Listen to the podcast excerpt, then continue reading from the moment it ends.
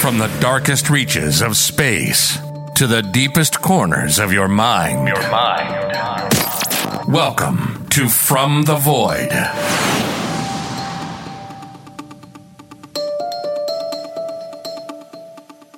Welcome back to From the Void and part three and my final part of my interview with UFO author and researcher Craig Campobasso. Craig is a multiple award winning filmmaker and Emmy nominated casting director.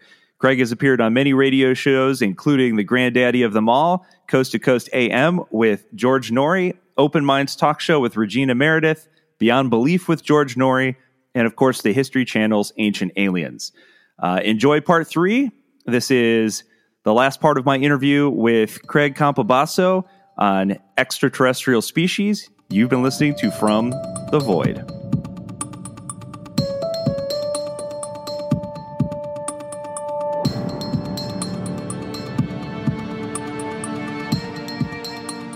I mean, and I'm sure those pictures are online somewhere.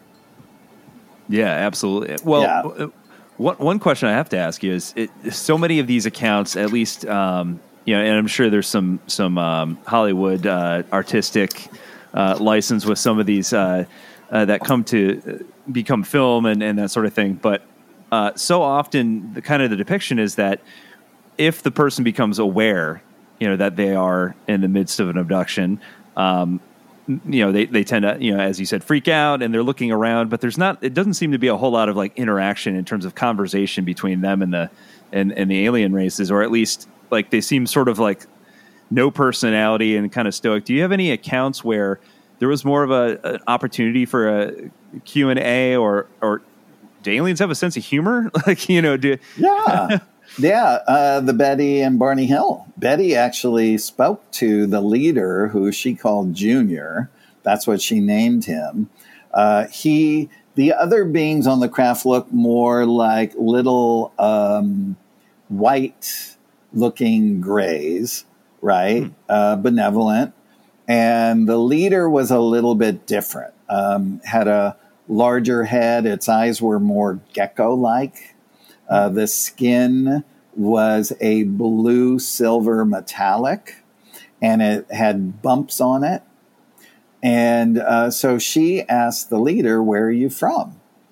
And he showed her a star map and, you know, showing that they were from Zeta Reticuli. And she did ask him other questions that he answered, which, which came out in um, her hypnosis sec- uh, sessions, right? And um, what was interesting is then years later, because she drew out the entire star map that he showed her in her hypnosis section. And then years later, they put it together and they saw that it was the Zeta Reticuli uh, star system. Which had Right. not been mapped out yet at that No, point. it had no, Yeah. it had not been mapped out. So, uh, so that that was a very fascinating thing. Now Barney was flipping out, right? Barney flipped more than anything, and if you hear Oh, his actual thing, oh my god! I mean, you feel for the man, Mhm. right? He literally flipped. Um, she was a little more calmer, and the, and in, in that respect, um, in uh, I think in UFO hotspots where I talk about. Oh, here we go. The case. What was interesting is I talked to Kathleen Marden, and um, let me just see. So this is what, and, and I didn't know this until Kathleen told me, but the Betty and Barney Hill papers reside in the special collections of the University of New Hampshire Library at 18 Library Way in Durham, New Hampshire. And then I give you the telephone uh, where you can reach it. It actually has her dress there um, that has, you know, that was cut up and uh, was soiled and uh, the whole thing from the abduction. It has the bust that she made of Junior is there uh, along with uh, other artifacts. So actually, people, if you're in New Hampshire, you know, close to Durham, you can go there and you can check it out. That's wild. Yeah, Yeah. That's, that, that's such a fascinating case because again, you know, uh, you've got two very credible witnesses um, who not only have nothing to gain by coming public with this, but probably a lot to lose considering the the the, the time period that we're talking about. Um, Right. Not not exactly the kind of attention they probably would have wanted. Um, but a, another fascinating case, and again, you, you mentioned Strieber and you mentioned um, uh, Travis. shoot, Travis Walton. Yeah, the Travis Walton case to me is absolutely fascinating, especially because again these these cases, especially when you have multiple witnesses who not only when we're talking uh, you know pretty far removed, decades removed from the incident. You know, the Travis Walton uh, case uh, stems back to the '70s, and you've got. Uh, about a dozen guys who were these loggers that were all working together who have all stuck to the same story, have not wavered past polygraph tests. Right. Um, Everything. you know, you know, we're, we're almost in a situation where they were almost, uh, you know, uh, essentially were accused at least of murder because they thought, you know, They, yeah, in that Yeah. first week, in that first week. By the way, in a UFO hotspot, um, I do a whole chapter on Travis Walton. This is all of the latest updated information from the beginning of the case until now. So you will see the entire thing. I worked tirelessly with Jen Stein on it and uh, to make sure that everything was completely accurate because you know she works uh, closely with Travis. Uh, of course, I know Travis and have uh, I've interviewed him and uh, talked to him many times. Um, but uh, that story there, and what's really cool about the UFO hotspot is that I gave you I, I give you the coordinates if you want to go visit the site.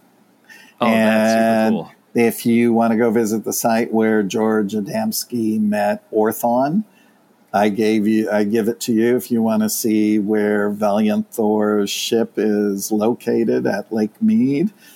You have uh, the coordinates if you want to see where the flying saucer landed in Socorro, New Mexico.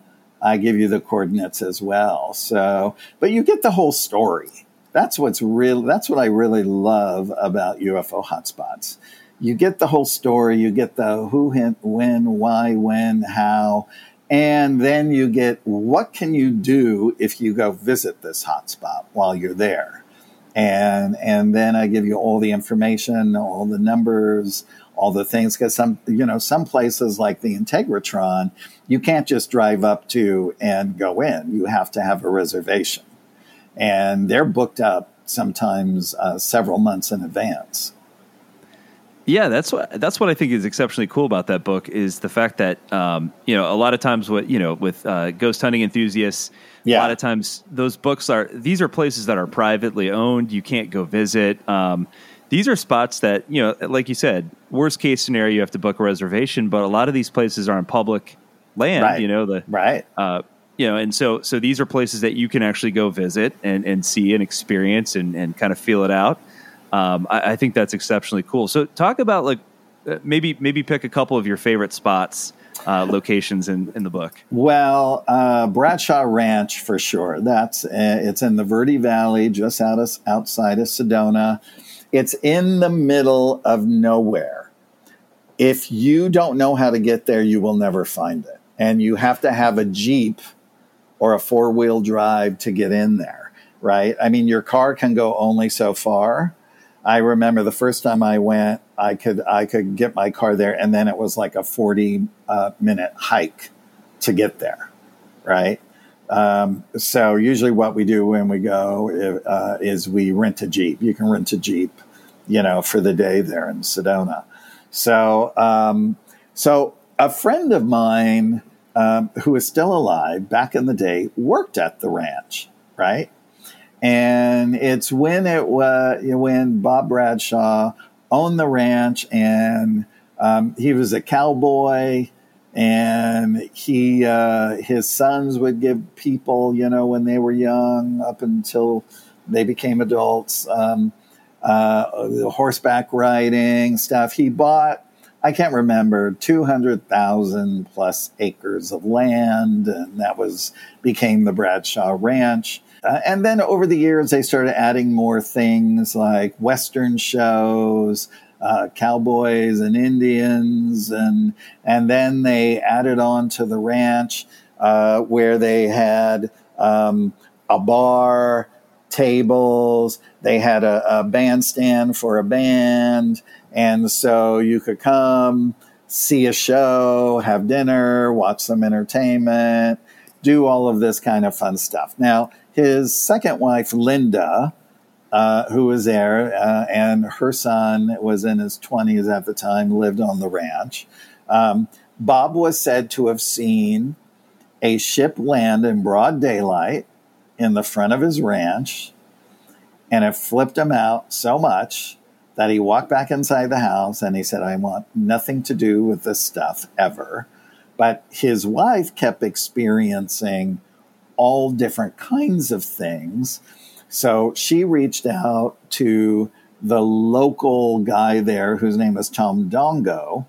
Uh, and he's written many books, uh, and that's how I first knew Tom. I used to, time I went to Sedona, I'd go see if there was a new Tom Dongo book to read about what's going on in Sedona, right? Because you get all the UFO activity, recent, latest pictures, all that kind of stuff. Um, so I met you know, Tom became friends with him.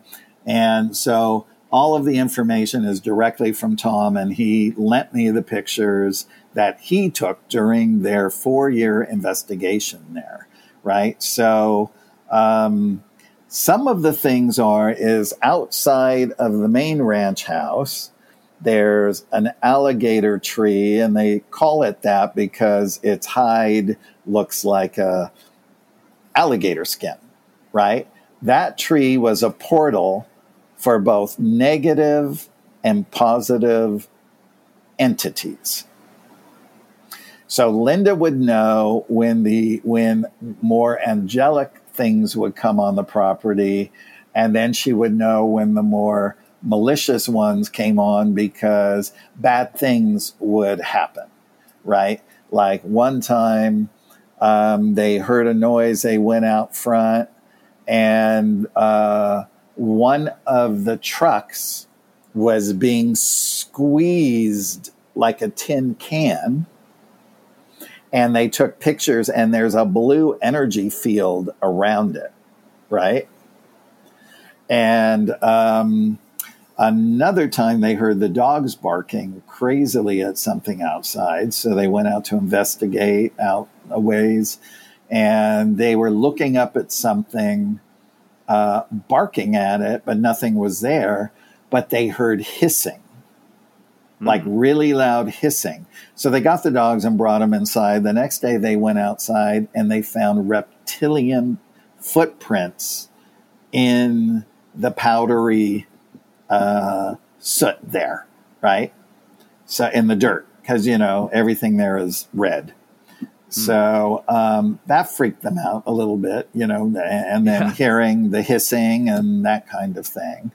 Um, there's also one of those big um, windmills on the property, and people are said who have gone near there have missing time. There was even a Japanese crew that came out there a long time ago. One of the guys totally uh, was missing for like three hours and he was sitting there, but he wasn't sitting there. Some would, nobody knows where he went, what happened, any of that kind of stuff. But the most fascinating parts were that they started uh, videotaping with the old video cameras, the VHS video cameras, and picture taking. If you were to hold up your camera, right, naked eye, you don't see anything. But here in the picture, they were seeing, they saw a dinosaur. It was like a mirror into another dimension. Now, they have pictures of this somewhere. All those people are gone. Tom didn't even know where the son was. Linda's passed away. Bob's passed away. So um, I assume the son has all that uh, information and also videotaping They also, uh, uh, uh, in another dimension, saw a telephone pole. There's no telephone poles out there in the middle of nowhere. Um, another time they saw uh, pink, the our kind of pink pigs. They don't have pink pigs there. They only have javelinas, right? So there was just these different kinds of things that they were seeing through the viewfinder. Now, here's the interesting thing. Let me see if I can find the exact description. So the son is coming home, bringing a friend of his one night, and I got to tell you, it is scary as all get out going there during the day. I can only imagine when it's blacked out at night with no lights because you have to drive down a long wash and it's all bush on the side. And you can feel all the dimensions are open and things are looking out at you. Hmm. I mean, it was, I mean, that's what I experienced. It freaked me out. Now, um, let's see. Yeah, that sounds terrifying. it's terrifying. So the son is coming home one night, and all of a sudden, he's got the, the lights on. All of a sudden, out walks a pony with a cat head, right? And um, I can't find the exact description, but it, it's in the book with a cat head, which was so strange looking. And it stopped, it turned, it looked at them, and then it continued on. Now, that same night in Idaho, that same creature was spotted. So, is that an interdimensional creature that was going in and out of the dimensions? right? That kind of thing. I mean, nobody knows. You know, her son went out, would go hiking. He got abducted, right? Was left by a stream uh, in the middle of the night, that kind of thing. Um, I mean, and now, now since then, I've met um, another couple who go there all the time because they live there. They're capturing on camera mantis beings, right? They're capturing uh, uh, Bigfoot howls because, you know, there was a Bigfoot that Linda uh, was friends with in the sense that she fed her, right? Hmm. She didn't, she didn't actually have face to face contact with her, but but her mare her mare was pregnant. Tom told her to be very careful because grays or reptilians they didn't know were stealing all the mare's fetuses on all of the ranches at that time.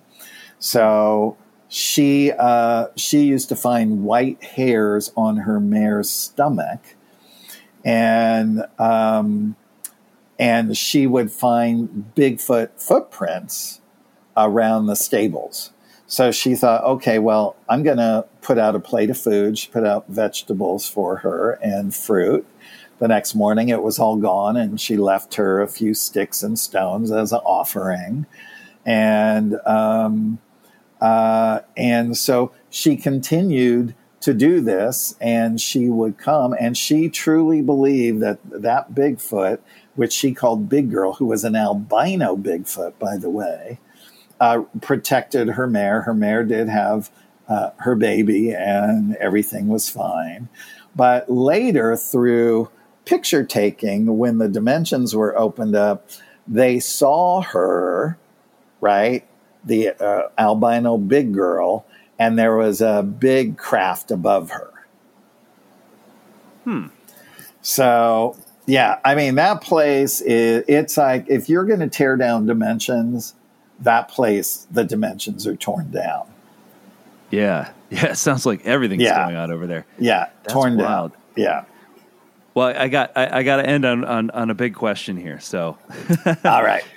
So it sounds like um, a lot of these uh, alien species, uh, these these beings, uh, seem to have some sort of uh, again, kind of go go back to the spirituality piece, um, some sort of spiritual belief system. Yes. Uh, do aliens believe in God? What's what's the deal there? well, they they all believe that we are all created from the same primordial atom and that we are the existence of source, whatever you want to call it. We call it God and we give it a face, right? But in actuality, it is the energy of everything. So that's why the saying is uh, so prevalent. Uh, you know, there there are many in one, and one in many. So uh, that kind of sums it up. Now, when you start getting into the hierarchical things, right? There are the I call it the Godhead will create beings like uh, they uh, the Godhead creates what we call paradise sons, which are the physical manifestation of existence itself to help run the network to see that everything is going smoothly.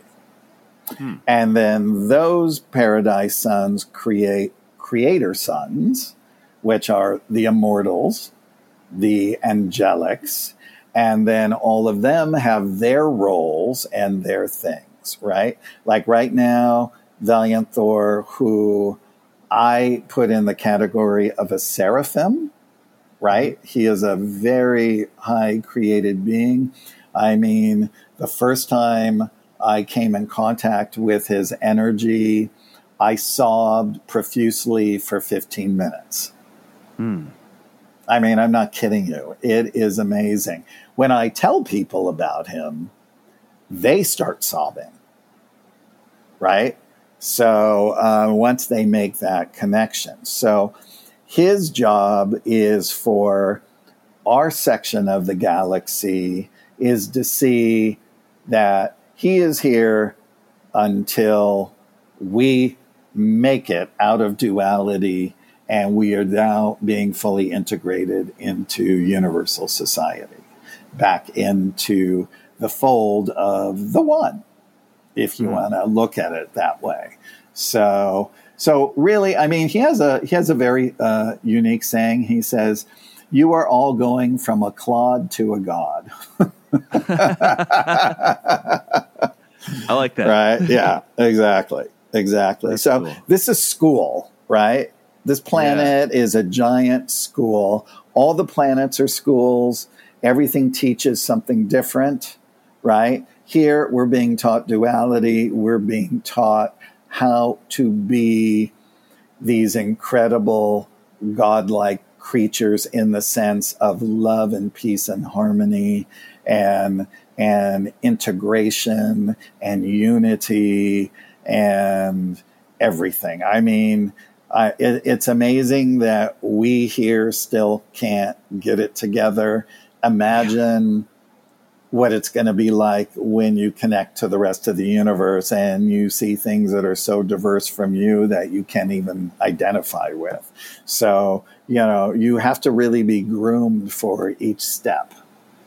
Yeah, I, I mean, that's that's amazing. That sounds awesome to me. Yeah. So I, sure. I, know that was technically my last question, but uh, kind of a, a, follow up to that. Like, so how do they view the, the death of like the physical body? Because obviously you've mentioned some are beings that are so evolved that they don't even have a physical body. So how, how do they view that? Like, what is that? What is that to them? Well, you you come in you come in with your purpose, right? And you're here to learn that purpose. That's why you have a ministering angel and you have an archangel. They're there to keep you on track. Now, a lot of people forget and they don't want to evolve because it's too painful. So they stay stuck and they just stay on the wheel lifetime after lifetime after lifetime after lifetime. Right. So, so each time, so when you leave this existence, um, let's say if you're a star seed, you may come back in with a different purpose. Or you may be done if you're an earthbound soul. If you're done with your schooling, then you'll go to Melchizedek and you'll be further trained there and then sent to the next planet that you want to learn from. Hmm. Whatever that might be, right? And that might include a lifetime of a 3,000 year span. Wow. Right. because when you come in, you're saying, I can come in and I can learn what I need to learn in this amount of time. Right. So, so that's what, that's what all beings do. Sometimes it gets cut short or what have you, but they still, they just come back in and, uh, you know, they do it all over again, that kind of thing. Um, interestingly enough, I was good friends with Sylvia Browne, and she wrote a lot on death. But and she said the real bad people. She said the minute they die, they stick them back in immediately. Wow. Yeah. So Hitler's running around somewhere. Somewhere because they've got yeah. to learn. You know, everybody yeah. has their their amount of learning that they have to do, even if they were a Hitler, even if they were mm. what have you, right? I mean, all of us still can't even understand what the purpose of something so heinous like that was, right? Mm. Like, why, what, why, why did that happen? Why, why did that need to happen? Right? But you have to understand that this universe has given way more free will than any other universe out there. So this is also an experiment. And through harder life challenges, through harder things like what we just talked about, like if we get into the whole Luciferian thing and Michael, the good and evil for the universe, in the end, it is said that the Michael Lucifer, the Lucifer rebellion, actually advanced the universe 25% ahead of schedule. Mm. Right? So if you look at it like that, and then that makes me wonder okay, is that how angelics think? Is that how, you know, I don't know. I mean, I really don't know. Is it, is that really for the greater good and, um, that, that type of thing? I mean, I, I don't know the answer to those questions, but I mean, they're, they're amazing to think about and to ponder, but we will understand them when we get there. Yeah, right? absolutely. No, I totally agree. Yeah. It is yeah. very interesting to, to think about. Yeah. Well, before we before we uh, uh, say goodbye, uh, tell people where they can uh, stay up on top of what you're up to. Um, what, do, is there a release date for the film yet at all? Or uh, yeah, the ET Species Almanac will probably be released next spring. Um, okay. If people want to know more, they can go to um, autobiography of on anet.com and there's a subscribe button. Subscribe to the website and then you'll get uh, you'll get emails when it's going to be released and that kind of stuff. Um, on that same website you can find the et species almanac under other books tab uh, ufo hotspot under other books tab and then my uh, four part book series uh, the autobiography of an extraterrestrial saga is on the homepage. Um, if you buy the books there, I, I personalize them to you, autograph them, and all that good stuff. And uh, there's even a button if you want to buy all four books at once. They're in hardcover and softcover. Uh, and then if you want to know more about Stranger at the Pentagon, the Valiant Thor story, that's strangeratthepentagon.com. You can watch the short film there as well.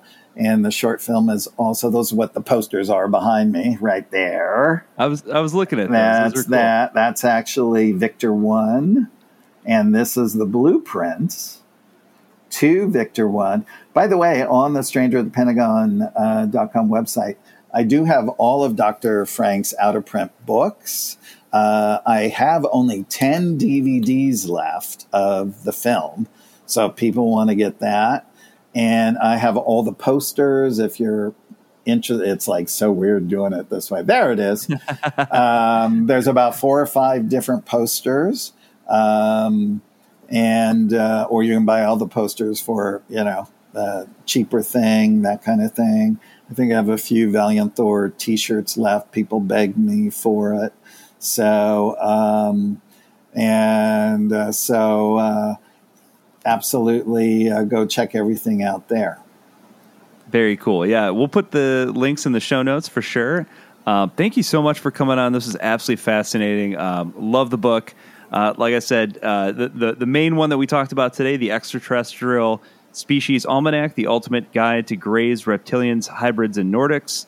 Uh, mm-hmm. very cool. Go check it out. highly recommend. Uh, thanks again for, for, for coming on and, and spending your afternoon with me. Thank you so much, John. That was great.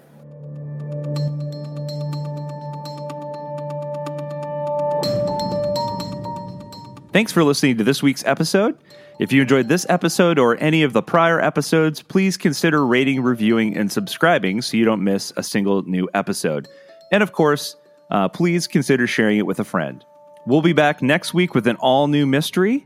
And until then, You've been listening to From the Void.